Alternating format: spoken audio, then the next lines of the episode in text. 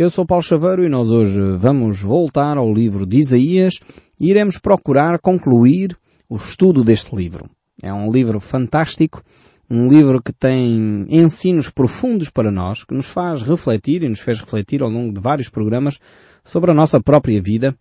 É de facto este profeta que foi o mais evangelista dos profetas do Velho Testamento, revelou a crucificação de Cristo, a obra do Salvador, transformou essa mensagem de uma forma viva para os seus ouvintes daquela época e ainda hoje essa mensagem continua a ecoar nos nossos corações.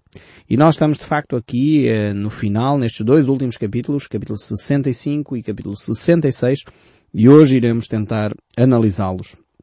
Ainda que não vamos fazer uh, exaustivamente cada versículo, ainda, uh, mas vamos tentar concluir este estudo do livro de Isaías. Nós no último programa vimos a oração que Isaías estava a fazer e no fundo Deus começa a responder ao seu povo. Deus começa a manifestar uh, o seu coração para com o seu povo. E tem aqui então, uh, depois da argumentação que Isaías teceu, no sentido de que Deus não se afastasse do seu povo, Deus trouxesse a sua presença de uma forma marcante no meio do povo, uh, Deus começa agora a manifestar a razão pela qual, de facto, Deus deixa o homem seguir livremente o seu caminho. Esta questão do livre-arbítrio que Deus dá ao homem é terrível. É terrível porque Deus permite que nós cometamos as maiores barbaridades e mesmo assim Ele diz, ok, se essa é a vossa opção, eu permito. Não quer dizer que é a vontade de Deus. Não quer dizer que Deus aprova. Mas Deus permite que nós façamos as nossas escolhas. É por isso que às vezes nós cometemos barbaridades uh, terríveis, dizemos coisas que de facto magoam os nossos, os nossos amigos, as pessoas que convivem connosco. Às vezes há pessoas que vão mais longe e puxam o dedo de um gatilho e matam alguém. Alguns esfaqueiam outras pessoas. Têm práticas horríveis e Deus permite. E não consome essas pessoas de imediato. Porquê? Porque Deus é um Deus de amor é um Deus que dá espaço para a nossa liberdade. Esta liberdade tem um preço, como é óbvio. É uma liberdade que tem consequências, como é óbvio também. E nós temos é que ser eh, responsáveis e assumir a responsabilidade dos nossos erros e não ter esta atitude constante que começou no Éden e se mantém até hoje, que é de desresponsabilização. Não sei se reparou que Adão e Eva quando estavam ali no Éden, tentaram sempre sacudir a água do capote, como diz o nosso povo. Uh, no fundo, Adão disse logo, ah, bem, Deus, uh, foi a mulher que tu me destes, uh, portanto, a culpa não é minha. isto é, por outras palavras, é assim que, que Adão falou com Deus. Aliás, Adão sacudiu a água para cima da mulher e para cima de Deus. Bem, a culpa é de Deus porque a mulher foste tu que me a deste. Eu nem pedi, quer dizer, eu não tenho culpa nenhuma, coitadinho de mim. E depois a mulher, Deus confrontando a mulher com seu erro, ela diz, não, não, Deus, quer dizer, foi a serpente. A serpente é que me enganou.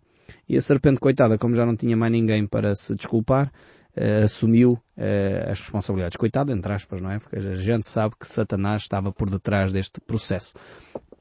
Então nós vemos a irresponsabilidade que cada um de nós uh, tem na realidade. Muitas vezes nós não assumimos as nossas responsabilidades, não assumimos as consequências da nossa suposta liberdade.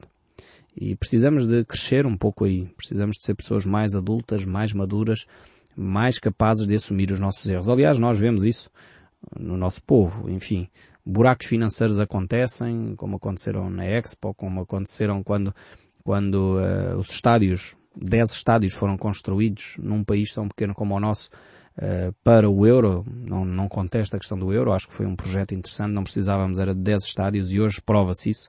Alguns deles estão às moscas, uh, consumir uh, a contribuição de cada um de nós, dos nossos impostos, e já foram mal construídos, utilizando os impostos de cada um de nós, quando havia tantas necessidades em, em hospitais, em escolas, em lares, em, em infraestruturas, talvez que não precisaríamos de pagar eh, portagens, se tivéssemos utilizado o dinheiro dos estádios para construir estradas como deve ser, evitaríamos certamente muitos acidentes nas nossas estradas se elas fossem construídas convenientemente. Mas ninguém é responsabilizado. Ninguém é, uh, enfim, uh, ninguém assume a responsabilidade de ter tomado decisões destas tão terríveis que prejudicam a nossa nação.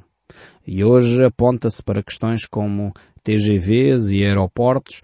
Eh, vamos ver a utilidade desses aspectos e se temos ou não condições de assumir esses projetos. Podem ser até projetos interessantes, mas temos que fazer contas. Se temos ou não esse dinheiro para gastar. Dinheiro que cada um de nós contribui e que se calhar pode ser muito melhor utilizado. É uma reflexão que devemos uh, pensar. Isto tem a ver com a liberdade de cada um de nós. E Deus deixa esta liberdade. Mesmo quando cometemos erros crassos de utilizar mal o dinheiro de cada um de nós, mesmo quando cometemos erros crassos de limitar eh, a religião, a expressão religiosa nas nossas escolas, quando cometemos erros crassos de não deixar os nossos filhos ouvir as verdades do Evangelho, verdades que moldam a sociedade, quando cometemos erros crassos de querer confinar as religiões a um espaço exíguo onde ninguém pode uh, sair desse mesmo espaço. E infelizmente essas medidas levam uma sociedade à morte. À morte emocional, à morte espiritual, à morte como povo.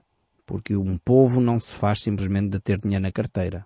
Um povo não se faz simplesmente de autoestradas. Um povo não se faz simplesmente de medidas políticas. Um povo faz-se de valores. E é esse, é isso que é tão vital para a nossa sociedade. Então este Deus dá liberdade ao seu povo. E por isso mesmo, uh, vamos ver o que o texto bíblico nos diz neste capítulo 65, a continuação, no fundo, agora daquilo que Deus está a refletir com Isaías. Isaías fez uma oração e a oração é sempre este aspecto. Nós falamos com Deus e a seguir Deus fala conosco. E quando nós oramos e não ouvimos a voz de Deus, alguma coisa vai mal no nosso relacionamento espiritual. Então aqui temos Deus a reagir, no fundo Deus a, a falar com Isaías, fruto da oração que Isaías fez. Vejamos então aquilo que, que Deus fala aqui. Diz assim, povo que de contínuo me irrita abertamente, sacrificando em jardins e queima incenso sobre altares de tijolo. Aqui temos a declaração de Deus. Ok, ó Isaías, porque é que o povo está no estado espiritual em que está? No fundo é o que Deus está a tentar responder a Isaías.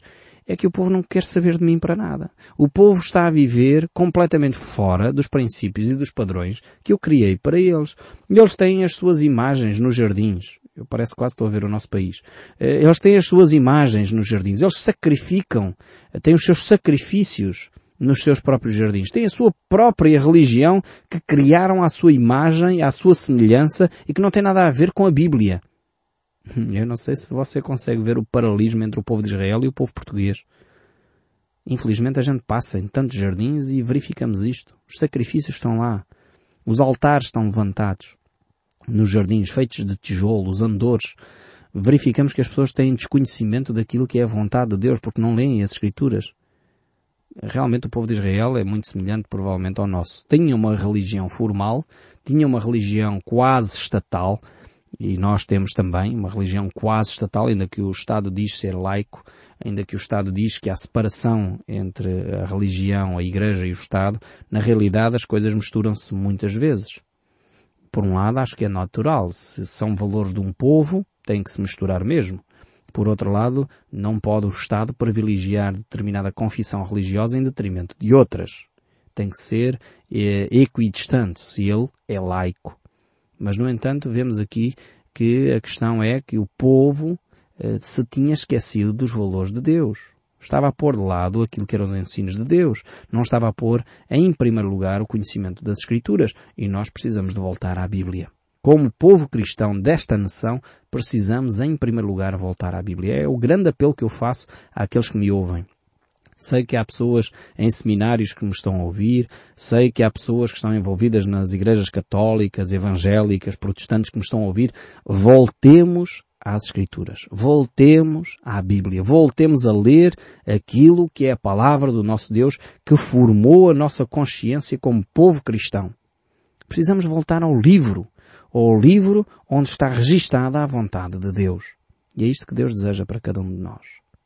Mas voltemos aqui ao livro de Isaías, capítulo 65, e continuemos a ver estes paralelismos entre a nação de Israel e o povo português.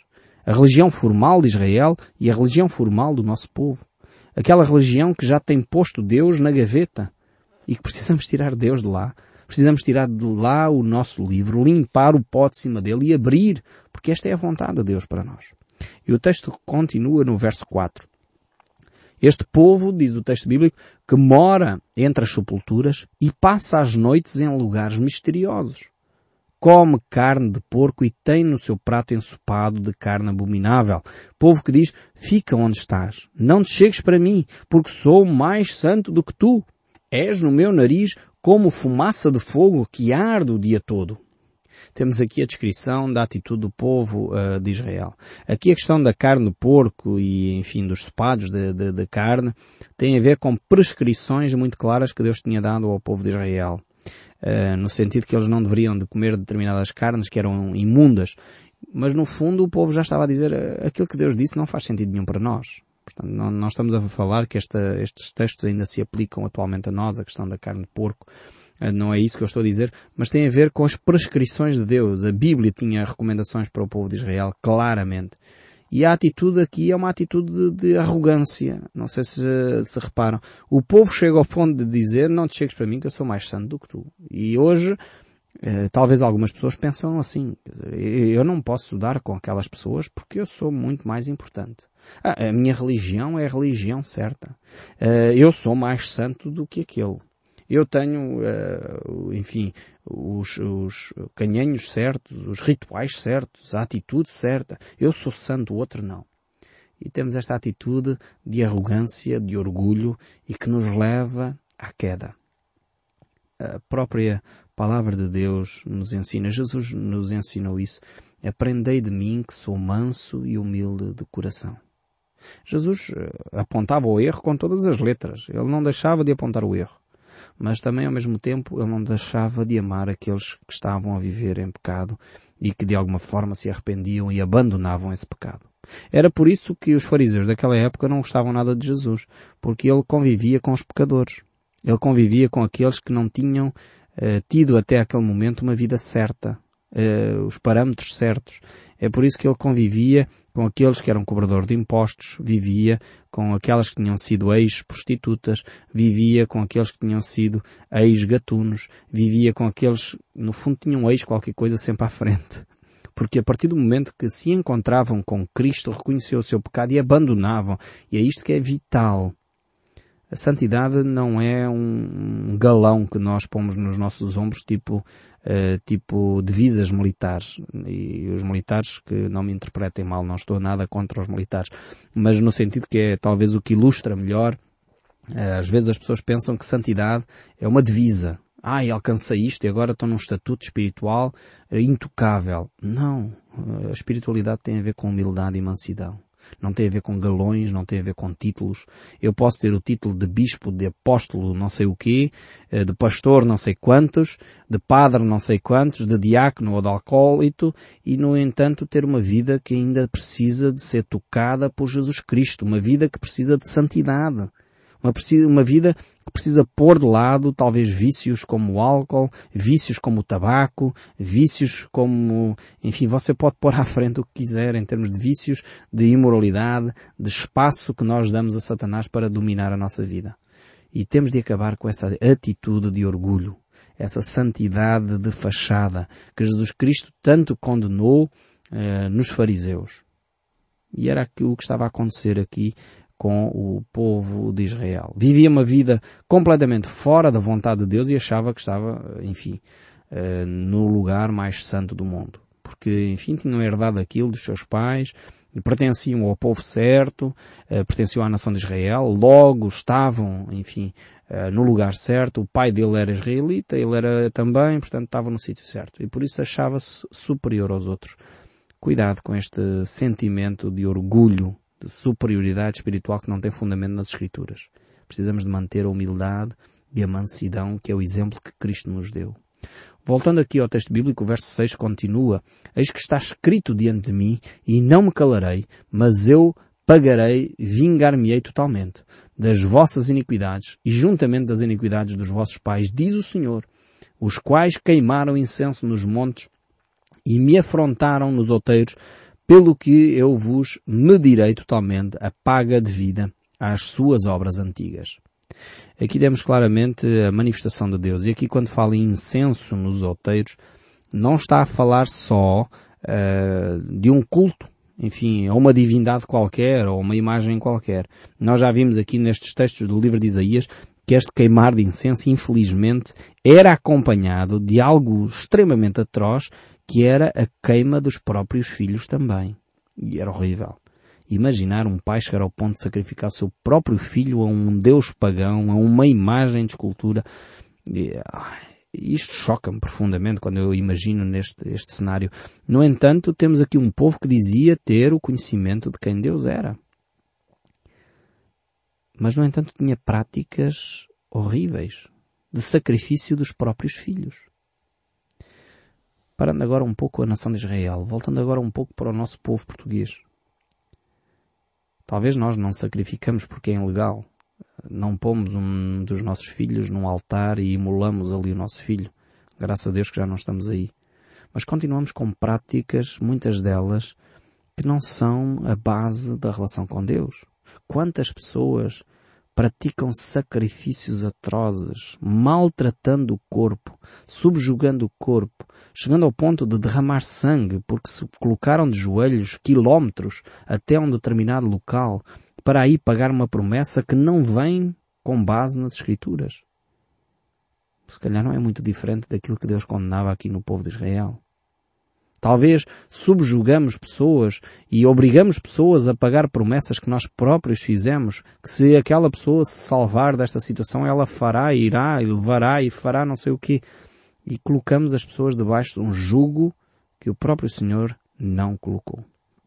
Provavelmente há um grande paralelismo entre a nação de Israel e aqui o nosso próprio povo que tem subjugado, queimado incenso a imagens que não têm a ver com o próprio Deus. Precisamos de repensar a nossa fé, precisamos de repensar aquilo que a Bíblia ensina e pôr-nos mais de acordo com os ensinos de Deus. Voltando aqui ao texto bíblico, o verso 8 começa uma segunda divisão aqui deste capítulo 65 e diz assim, Assim diz o Senhor, como quando se acha vinho num cacho de uvas, dizendo, Não o desperdices, pois há bênção nele, assim fareis por amor dos meus servos, não os destruirei a todos. Mais uma vez vejamos que Deus não é injusto. Deus não vai julgar as pessoas de uma forma injusta. E o verso 9 prossegue. Farei sair de Jacó descendência e de Judá um herdeiro que possua os meus montes e os meus eleitos herdarão a terra e os seus servos habitarão nela. Aqui mais uma vez a referência claramente ao, ao, a Jesus Cristo e à segunda vinda de Cristo. Vemos aqui Cristo como herdeiro descendente de Jacó. Ele e o seu povo herdarão, então servirão a terra e herdarão esta terra. E o verso 10 prossegue. Sharon servirá de campo de pasto de ovelhas, e o vale de Acor de lugar de repouso de gado, para o meu povo que me buscar. Mas a vós outros, os que vos apartais do Senhor, os que vos esqueceis do meu santo monte, os que preparais mesa para a deusa Fortuna e misturais vinho para os deuses Destino, também vos destinarei a espada, e todos vos encurvais à matança, porque chamei e não respondestes, falei e não atendestes. Mas fizeste o que é mal perante mim, e escolheste aquilo em que eu não tinha prazer. Vemos aqui de facto esta atitude do povo que mais uma vez substitui Deus por imagens de escultura, por deuses que não são deuses. O verso 13 diz, Pelo que assim diz o Senhor Deus, eis que os meus servos comerão, mas vós padecereis fome. Os meus servos beberão, mas vós tereis sede. Os meus servos se alegrarão, mas vós sereis envergonhados.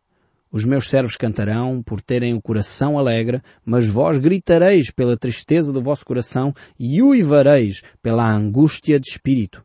Deixarei o vosso nome, os meus eleitos, por maldição, e o Senhor Deus vos matará e os seus servos chamará pelo outro nome, de sorte que aquele que se abençoar na terra pelo Deus da verdade é que será abençoado, e aquele que jurar na terra pelo Deus da verdade é que jurará porque já estão esquecidas as angústias do passado e estão escondidas dos meus olhos. Pois eis que eu crio novos céus e nova terra, e não haverá lembrança das coisas passadas, jamais haverá memória delas. E aqui entramos agora numa terceira secção deste capítulo uh, 65, uma secção que nos vai falar acerca das maravilhas dessa terra, essa nova terra que Deus vai criar. Mas vós folgareis e exultareis perpetuamente no que eu crio, porque eis que crio para Jerusalém alegria e para o seu povo regozijo. Claramente aqui está a falar de um tempo futuro. Nós sabemos hoje que infelizmente Israel e Jerusalém é mais marcada por violências do que propriamente uh, por alegria e por satisfação. E isto aponta mais uma vez para o reino de Cristo. E o verso 20 diz, não haverá mais nela nem criança para viver poucos dias, nem velho que não cumpra os seus, porque morrer aos cem anos é morrer ainda jovem, e quem pecar só aos cem anos será amaldiçoado.